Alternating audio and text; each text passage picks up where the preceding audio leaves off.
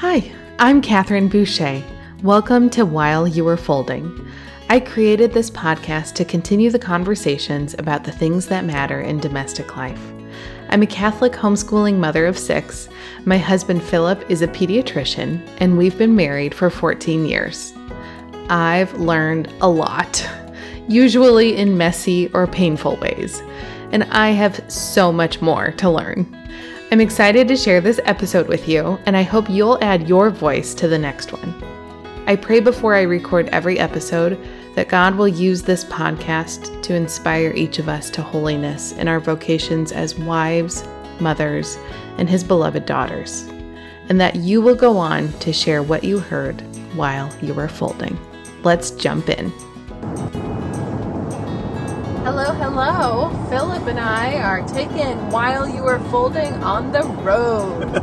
we are on I 80, headed to a family gathering in Omaha, and uh, rather than try and edit an episode that I had previously recorded, we thought let's have some crummy audio and do a car podcast. Welcome. so, those of you who have not been listening to the show for a long time, who might be new, let's do a quick introduction to my special guest, my husband, Philip. Philip, why don't you tell the listeners a little bit about yourself, what you do, what you do when you're not doing what you do. and uh, yeah, go for it. Uh, I am Catherine's husband. I also am a pediatrician and practice here in Nebraska. And then at the rest of the times, I hang out with our family. I don't know. I read. We hang out and relax and spend most of our time just spending time as a family.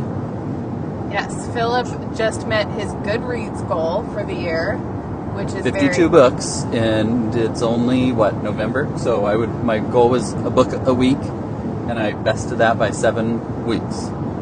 So job well done. Thank you. We all have goals that we're working towards. But what's yours? Because yours is a lot higher. Uh, I think for 2022 the goal was 75. And did you make it already? Probably. No, I think I'm seven shy. I, I scaled back.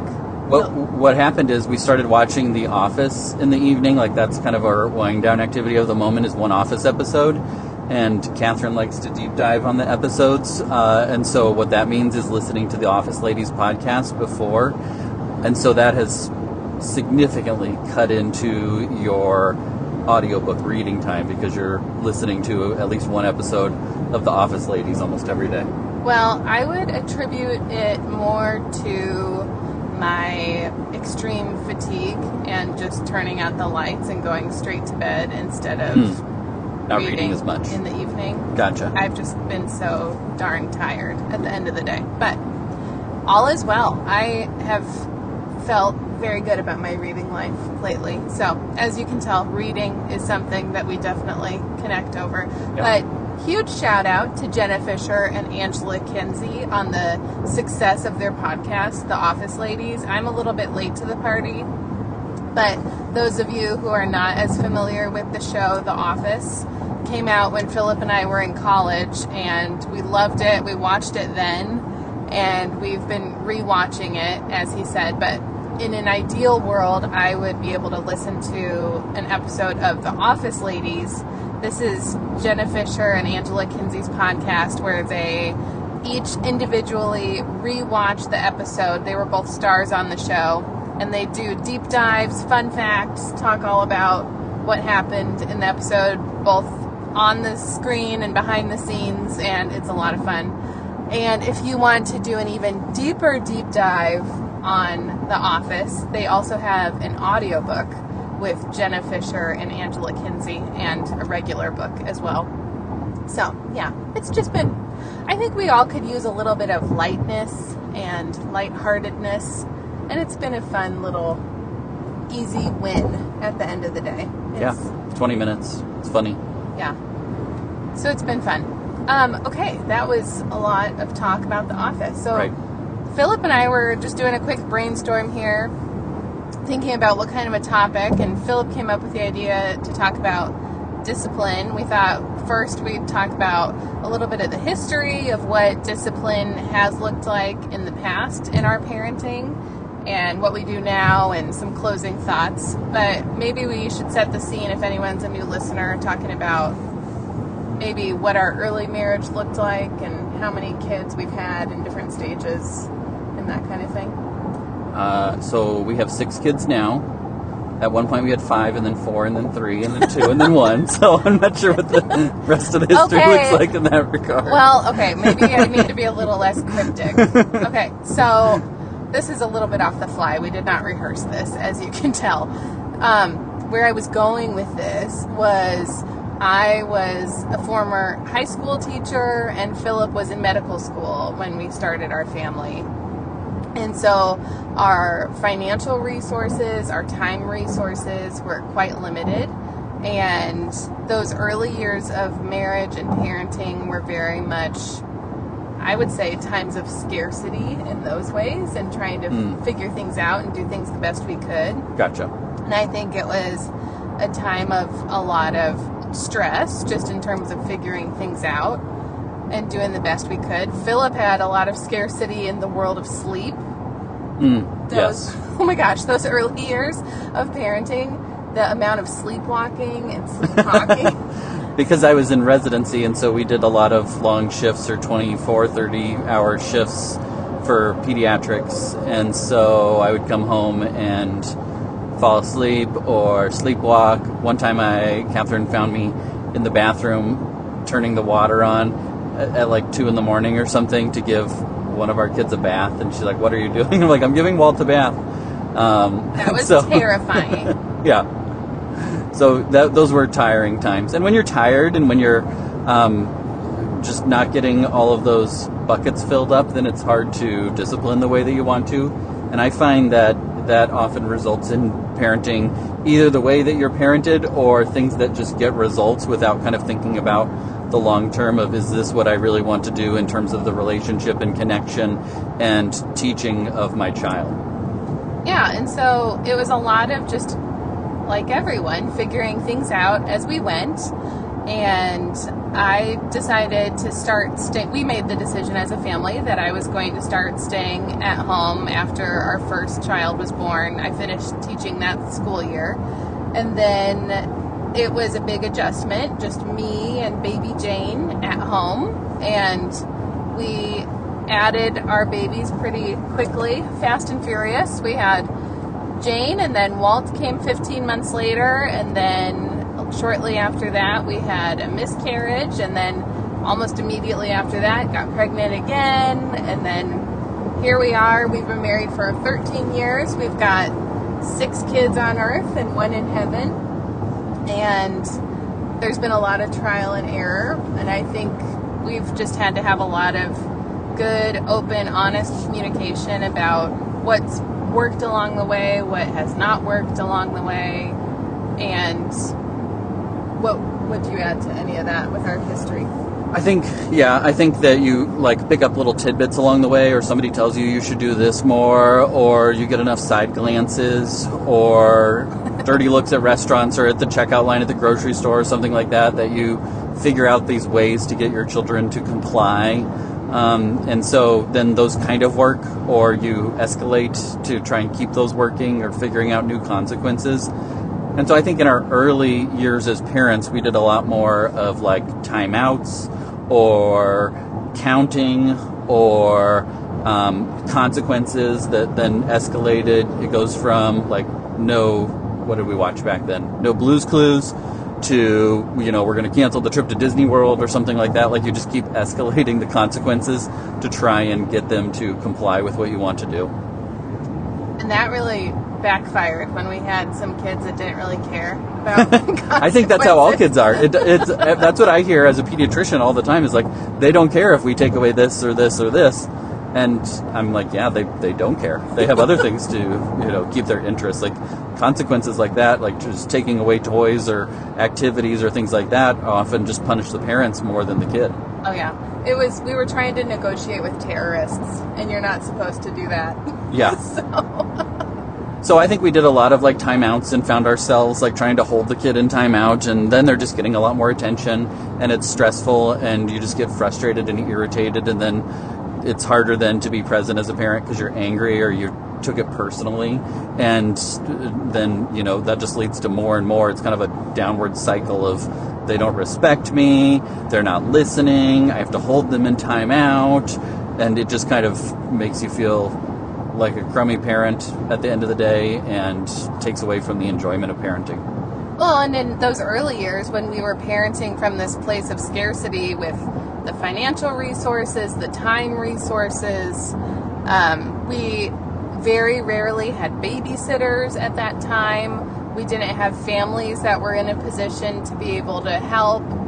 So it was on us. And Yeah. that made it a lot more difficult in a lot of ways. And we were some of the first people in our social circles to figure out, to, not to figure out, to get married, start having kids. Um, so there was a lot of isolation in that way and just feeling like we had to figure it out on our own. And um, Well, I think one other thing too is I think everybody goes into it with the idea that it's going to be easy or that once it clicks, it clicks and then things are smooth sailing. Like once you figure out that, oh, this counting method or this timeout method works, then they'll be disciplined and you don't have to do it anymore. You don't have to, you know, keep trying to figure that out or then things will get easy. I mean, it's kind of like if we only, you know, weed the garden this one time, then only flowers will bloom. Well, it really kind of takes constant upkeep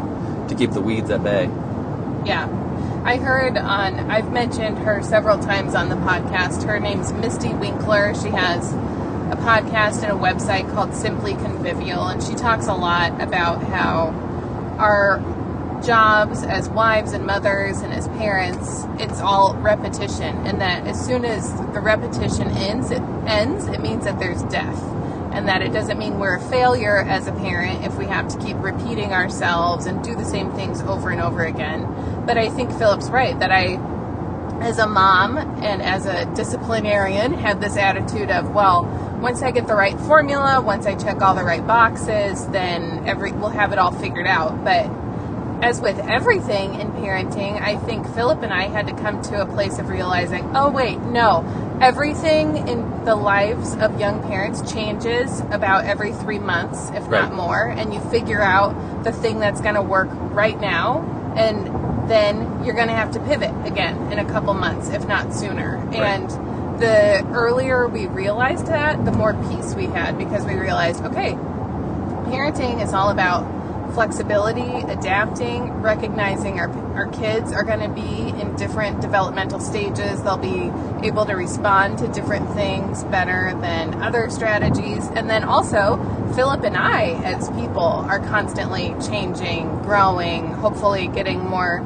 healthy and wholehearted in terms of the way that we are responding to our kids' emotional outbursts or bad behavior and that kind of thing. And I think, blessed be God, the two of us over these 13 years of marriage and now 12 years of parenting, I think have grown a lot and not always because it was good and beautiful. Sometimes it was hard and really messy, but out of that has come, I think, much healthier parenting hmm in ways of coping with things.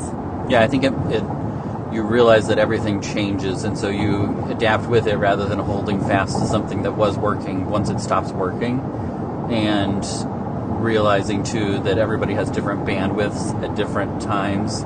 You may have a stressful season, or a job change, or pregnancy, or illness, and at those points, you can give yourself or your spouse more grace that okay we're not going to be at our best. We're not firing on all cylinders and so we can't expect to be as good of parents as we would like to if we had a full night's sleep and we're exercising and connecting and all those things. It's like if you're a tennis player and you sprain your ankle you can't expect to play tennis as well. And so uh, holding yourself to this high utmost standards at all times isn't really fair to yourself. It's not fair to your spouse to hold them that way when there's all the different things, that, the slings and arrows of life that get thrown at you that you often don't have control over. I think um, it would be helpful to talk about what we have noticed in terms of patterns, behaviors, things that we see ourselves doing now that are different in terms of how we're parenting and handling discipline that are different than the ways we used to handle it. I think one is making more light of it when our kids are doing crazy things that kids do, um, and being able to laugh about it more and take it a little less seriously than in the past. I think that today at church, um, Gloria wanted something that Dorothy was holding. Our three year old. Our three year old wanted something our six year old was holding.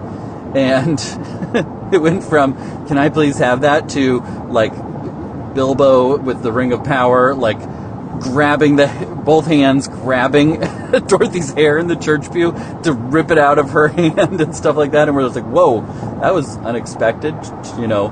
And it would be easy to say, oh my goodness, we got to take her out, we got to discipline her, we got to give her some sort of consequence. She can't have a donut later, something like that. When realizing, okay, We've been at Mass for quite a while now. It's the end of Mass. She's been relatively quiet and, you know, at the best behavior that she's able to do. She hasn't had a snack in a while. It's probably a combination of these things uh, that have contributed to her lashing out and, whoa, whoa, whoa, we're just going to try and de escalate the situation rather than at that moment teach you don't pull someone's hair or how dare you be loud in church or something like that. That's not the time for any of those discussions. It's just how can we de escalate things, make her feel understood, move on. I think we should add a little bit of nuance. We're not laughing as it's happening. Yeah. Philip and I are able to give each other the raised eyebrow look to let each other know, okay, we're on it. We got this. So he was holding our baby Helen as this is unfolding. Gloria's next to me, and you know, moms of young children at Mass, you always have your peripheral vision going to make Right. sure you know what's going on down the pew and I see Gloria suddenly lunging toward Dorothy, and I just do the quick mom sit down in the pew and pull Gloria up onto my lap and start whispering into her ear to find out why are you upset. And instead of trying to shut down the bad behavior, I think the focus becomes why are you so angry? What's going on? Mm-hmm. What are you feeling right now? And working toward understanding instead of trying to stomp out the bad behavior. Right. Because I've learned as a mom, nine times out of ten, the bad behavior is coming from a place of I'm angry, I'm sad, I'm lonely, I'm tired, I'm did I say hungry? Mm-hmm. That's almost always a trigger. So it's really important, especially with a three year old that has all these big feelings and isn't always able to communicate why, to just sit down with them and say, I see you, I hear you, I'm here to help you. How Right. can I help you get whatever it is? Not literally getting the thing they want, but to be understood Right. so that they can work through it. I could hear you saying like, "You really want that?" It was some like sewing thing. You really want that sewing letter right now, something along those lines. And then she says, "Yeah, that's what I want." And that's just a kind of way to quickly de-escalate things as you make them feel understood, rather than "How dare you do that? We're at church right now. You're going to get in trouble when we get home. You're not going to get your donut." Something like that. That's just going to add more fuel to the upset fire. Yeah. So instead of, it, I think several years ago, I probably would have launched into, oh my goodness, you're not getting your pink sprinkle donut Right. after Mass. But that was not at all on my radar. Instead, it was, whoa, I can tell you're really upset. And this is whispering into her ear and putting my arms around her arms in a big, powerful hug Right. to restrain the child. Right. So no more hair gets pulled. Yeah.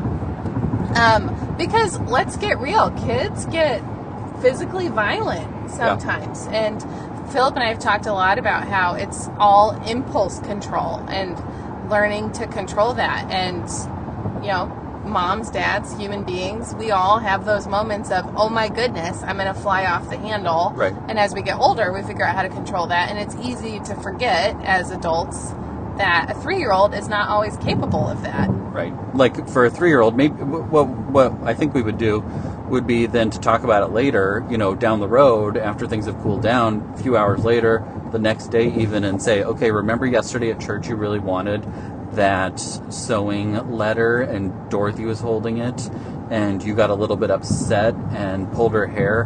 How do you think that made Dorothy feel? What could we do next time instead of pulling the hair and screaming that they that you wanted it. Like what what could we try next time? Yeah. And today, in that moment, after she had calmed down a little bit and I felt like I could release her from the bear hug, I said, Can you ask Dorothy for a turn? And I bet Dorothy would give you a turn if you asked her nicely. And Gloria is so good at belly breathing and doing these deep breaths, and she was doing that really hard on my lap. And she turns to Dorothy and she says, Can I have a turn? And eventually, Dorothy, Comply. she's still growing. She didn't hand it over, she did a little launch across the pew at her, but we'll call that a win. like she threw it at her? yeah Okay, yeah. she threw it at her. She didn't hand it to her. So, first grade, we're still working on things. Um, and that's part of it too, is like we expect a three year old to fly off the handle and not have a good grip on, you know, minding their impulses as well as uh, you know, our ten year old. Like our ten year old would not it would be very outside the normal for a, our nine year old, ten year old, even six year old to like pull their hair, their siblings' hair because they weren't getting what they wanted. yeah. But, and then I think also to that point, and then if something explosive like that were to happen with a big kid, then that's the red flag to us as mom and dad of, whoa, Something's going on. something big is Right. going on. Right. This isn't the normal. Yeah. And I think um, what Philip was speaking to with not just choosing our battles, but decide, deciding when is the right moment to address this behavior. And almost always it's not in that moment. Right. Because just thinking about human behavior, the way I work, the way Philip is, when we're upset, we don't always want to talk about the thing right then. Right. It's the not the time to learn a new lesson or, you know, be told you're doing wrong, you're doing a bad job, you need to change your behavior. It's not at that moment. It's later when you're calmed down and cooler heads have prevailed. Yeah. Um, I think another helpful thing to remember too. Philip and I met because we were going to be cabin camp counselors at a YMCA summer camp. Shout out to Camp Foster in Okoboji. We had the most wonderful, awesome camp director, our boss, Bergie. And Bergie would always say to us as a staff that the best cabin counselors are going to be the ones that recognize your campers are not going to all need equal treatment that that's not what fairness looks like. Fairness looks like looking at all of your campers as individuals not just this big group conglomerate that you're with for the week. You're going to see what all of their individual needs are and what's fair is giving each camper what he or she needs. Right. and we've i think taken that philosophy and adopted it as parents. Yeah, we have different expectations for each child, in part based on their age, and in part based on what their strengths and weaknesses are in terms of mood, behaviors, uh, ability to cope with adversity, those sorts of things. And part of it is like, so Jane, our oldest, broke her lamp. And so what's the consequence of that? Well, uh, you know, we bought you this lamp, you broke it, you're going to have to save up to get a new one.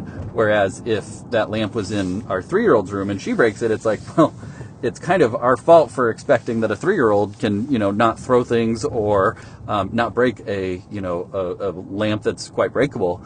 We will talk to her about not throwing those things, but it's really, you know, not something that that we should have expected a three-year-old to have a good enough grip on. That throwing a ball at a lamp would cause it to be broken, and we'd have to spend hundred dollars to replace the lamp or something along those lines.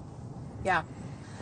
Well, that's all that I had for main talking points. I had a couple of concluding thoughts that I thought we could get to. Um, I think our big picture, before we do that, I think the big picture is we spend less time in the moment worrying about what the consequence is or what the lesson that we're going to teach them is, and instead say, oh, well, it looks like you just did this, and that is a sign that we need to work on things.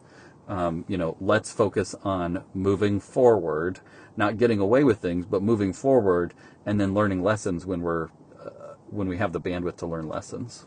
yeah, and I think the main focus for us has gotten, like you said, less about whatever the consequence is going to be, whatever the thing that we need to do or say perfectly as the parent, and the focus is on the relationship. Yeah.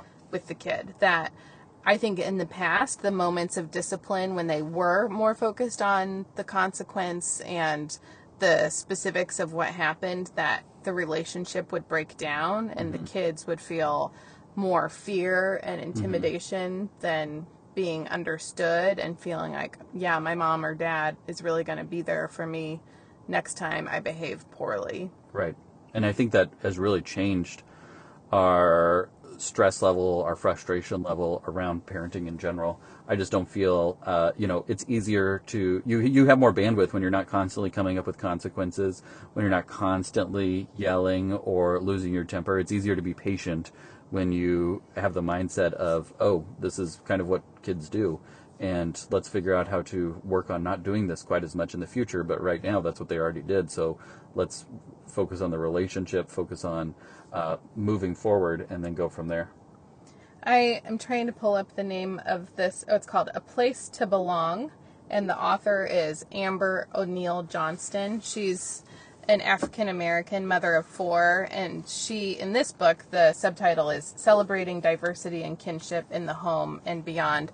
She's a Charlotte Mason homeschooler, and she has had a passion of trying to make sure her children feel seen and understood in their homeschool because unfortunately there are not a lot of homeschool curriculum from the Charlotte Mason philosophy of education that honor a lot of different voices of color and diverse backgrounds. And where I'm going with this is she has some beautiful advice in this book. I'm only three chapters in, but I'm loving it. And she says, we don't have to have it all figured out. We don't have to know exactly how to handle racial injustice or having these difficult conversations with our kids from day one that we're going to grow and learn together and that that is such a relief for us as moms and dads that when it comes to all these different things whether it's talking about difficult topics handling a difficult discipline moment that if it's about the relationship and working through it with your kid together that you don't have to worry about getting it all perfectly because you can always circle back Right. There's always a chance to grow, and you have, as a parent, like. If I'm going to get better at tennis, I have to go to the tennis court. You know, I could do that maybe once a week at the most, or twice a week. Um, parenting, you get to practice every day. Oh, Like there are countless times a day. opportunities. Yeah, so you get a lot more. It's like you know, if you have a tennis court in your backyard, it's easier to get good at tennis because you can go hit balls whenever you want. Uh, as a parent, you get that opportunity, you know, ten times an hour. Well, and as a homeschooling mom, holy Toledo, now we Right. have so many opportunities. Right. and that's kind of been a really huge blessing because the kids, I call it holy sandpaper, the amount of times throughout the day that you guys are rubbing your rough edges off on one another, trying to soften the rougher edges, hopefully, hopefully toward holiness. Um, just working t- through that together as a family. And you work through things faster because you have more practice Right. at it and you are able to work through those big feelings. I think it was a huge milestone for Gloria today at Mass when we had that huge Hulk toddler moment Yeah. for her to sorry, I've Move got my so quickly. alarms going off. Um yeah, for her just to move through it and say, "Yeah, I'm I want that thing." And Right. to just say that and then ask for it and then move on. It wasn't taking her out. It wasn't, you know, going and shaking your fist at her to not do this at church or, you know, how dare you sort of thing. It was just, oh, we moved on. We can talk about it later. And then we can try and do better next time, which there will be a next time, you know, Oh, in yeah. the next hour. Five minutes later. Yeah.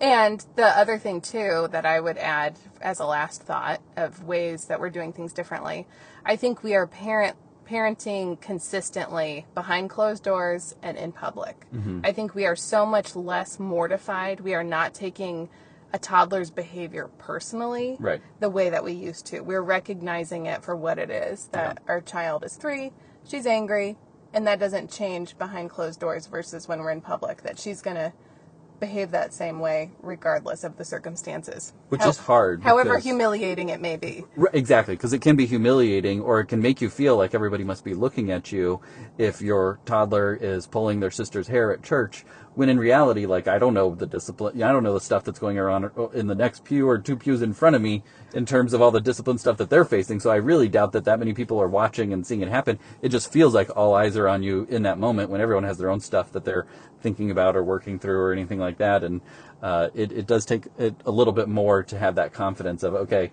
uh, I feel like I'm doing the right things for my child, even though I'm getting these glares at the restaurant. I don't care. I'm, I'm doing what I need to do, and I'm protecting our relationship rather than my relationship with the stranger across the room that's giving me uh, the evil eyes. Um, I'm going to keep doing what I'm doing and be consistent in that way because I know it's right for me and it's right for my family. Yeah, I think parenting from that place of confidence creates so much more peace because you know the focus is where it needs to be and it's on the relationship because that ultimately is what matters. It's that visual of the parable of the prodigal son and the prodigal comes back and the father just in the culture's eyes humiliates himself running down the road as a grown man to embrace his son and bring him back home. Hormonal lady over here is crying. Oh. It's just parenting from this place of I love my kid.